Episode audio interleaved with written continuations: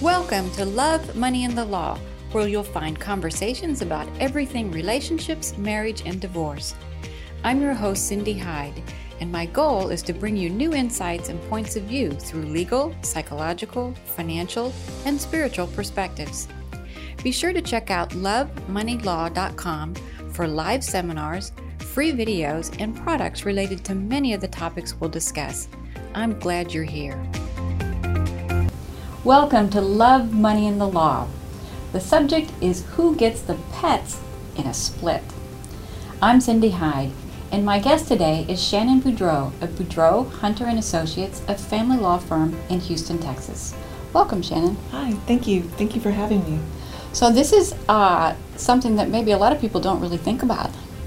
Not until you're in it. Not until you're in it is right, whether you're living together or you're married. Correct. So let's talk about you're living together. And you don't have a cohabitation agreement.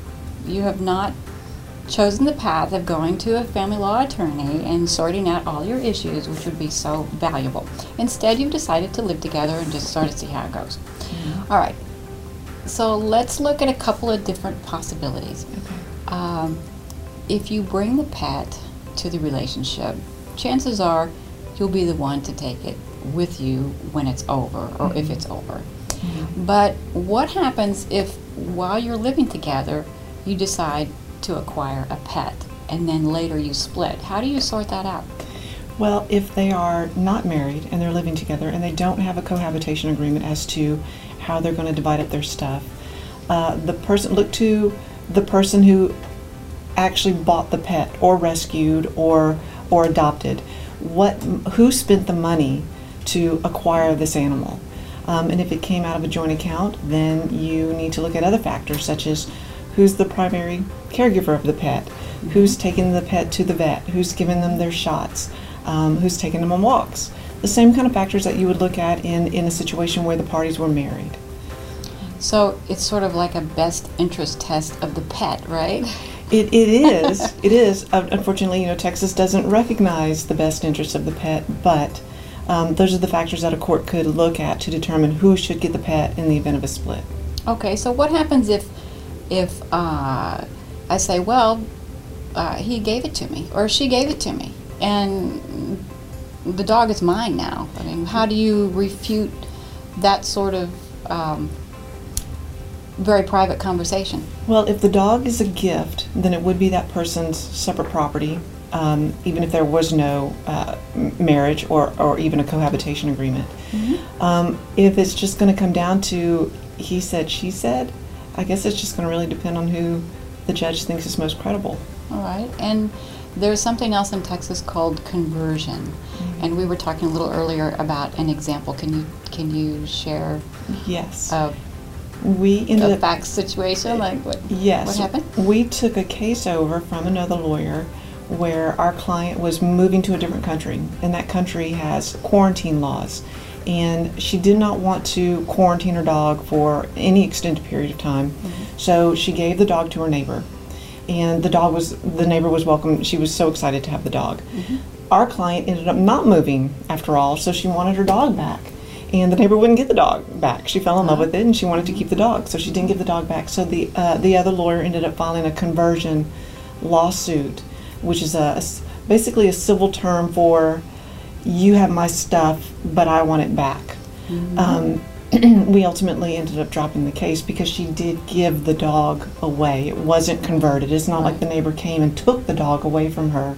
She had actually given the dog away, so we ended up dropping the case. And a gift is a gift is a gift, right? That's right. That's right. Okay, so we need to be careful about how things are presented under the right. circumstances. Mhm. All right, so what happens if the couple is married? Little different situation. So if the couple is married, if you had the pet prior to marriage, that pet is going to be your separate property because you had it before you're married, and, and anything acquired before marriage is your separate property. If the pet is purchased, rescued, or adopted during the marriage, um, it's it's considered to be community property. It is subject to division, just like your furniture, just like your car. Um, and Texas does not have, we don't have yet a best interest of the pet test. So the dog could be subject to a just and right division, just like all your furniture, all the contents in your house. And it might be uh, a court might take into consideration some of the things you mentioned earlier about who's taking care of the dog or the cat or whatever the case may be. That's and who's taking him to the vet, who's Mhm. spending the most time, that sort of thing. hmm You've done a little bit of homework in other states also, other than in Texas. That's right. So talk to me about that a little bit. Hopefully, Texas will follow in the path of some of our, uh, our other states. Alaska was the very first state that implemented a best interest of the pet test. And they do take the pet's feelings and the owner's feelings into consideration whenever they're uh, making the award. Um, California, their mayor, I'm sorry, their governor, at the end of last year signed uh, some legislation that actually treats animals more like children now. They're still subject to division, but they do have a best interest of the pet test in California. And, uh, and in Vermont, there was a case where a couple went all the way up to the Vermont Supreme Court fighting over there. I believe, I believe it was a German Shorthair Pointer. They spent hundreds of thousands of dollars on their lawyers to take it all the way to the Vermont Supreme Court, but they changed the law. And now in Vermont, pets are treated somewhat like children. So they changed the law after the case was over or in the middle the, of it? the Supreme Court actually changed their the way pets are treated uh, in the case that came down. Oh, as a result As a result of their- yes, Okay, correct, well as a then, result. then it was it was worth it. Money well spent. Yeah. So, uh, is this, let's say, an issue that might be uh, sensitive to different age groups for any reason? Um, have you seen any trends in that in that respect? Yes, what we've seen most often at our office are are the two different age groups. The young the young couples who are newly married or are married, they've been deferring having children, but they adopt pets and their children are their fur babies. And then the second group that we see is the other end of the spectrum. The older couples who are now all their kids are grown, they're the empty nesters and they're missing their kids and so they, they adopt their fur babies. So those are the, the, the, the two most that we see.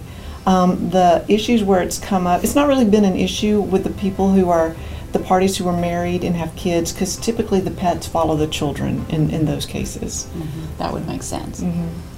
All right. Anything else you'd like to add? Things that you might want to share with uh, Yes. others to think about? Texas is coming around. We are looking at uh, a lot of pet legislation in our in our in our uh, in our house right now.